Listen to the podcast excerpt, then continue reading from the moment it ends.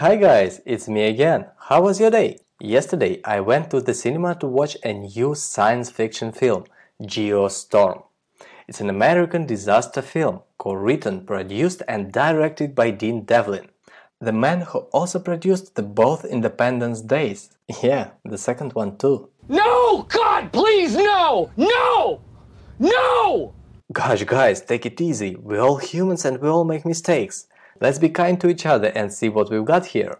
Geostorm stars Gerard Butler, Jim Sturgess, Abbie Cornish, Richard Schiff and many others. The film tells us the story of a satellite designer, played by Gerard Butler, who created an intricate network of satellites to control the global climate. But after successfully protecting the planet for two years, something starts to go wrong. Who would have known? So, the satellite designer and his brother, played by Jim Sturgess, are tasked with solving the program's malfunction before a worldwide geostorm wipes out everything and everyone along with it. That's the coolest fucking story I've ever heard in my entire life. That's insane. Can I hear it again?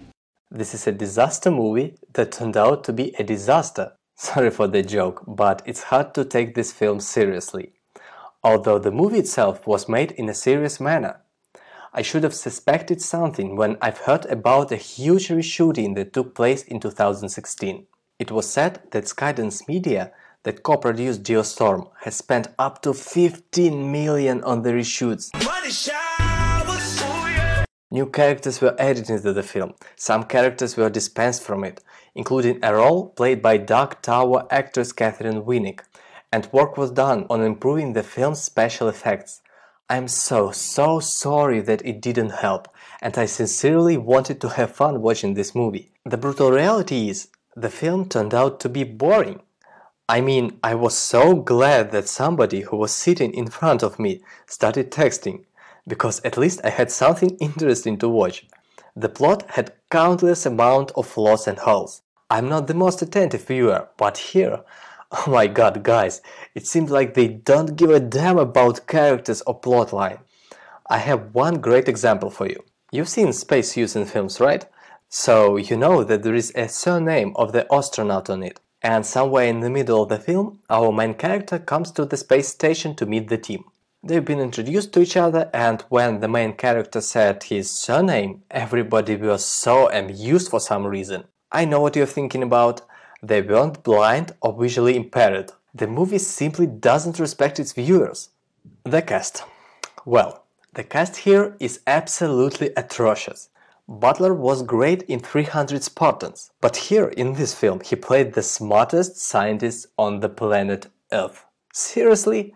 Yeah, Mr. White! Yes, science! Actually, there was one performance that was believable in my opinion in this film. It was Abbie Cornish as a Secret Service agent. She was good, she was fine.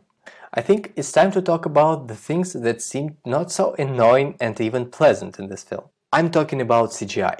And it was great. It seems like they put all of their money in it, but you can't create a good movie without plot and cast. It looks like nowadays film industry starts to forget about it. Viewers become bored of the stupid dialogues and even special effects can help it. All in all, if you want to go to a theater and watch an unbelievably stupid movie that will show you not as much disaster stuff as you expect, be my guest.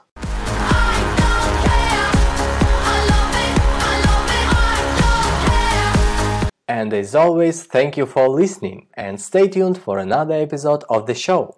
And also, if you want me to watch some film, write its title in the comment or review sections. See you later, have a good day, night, evening, bye!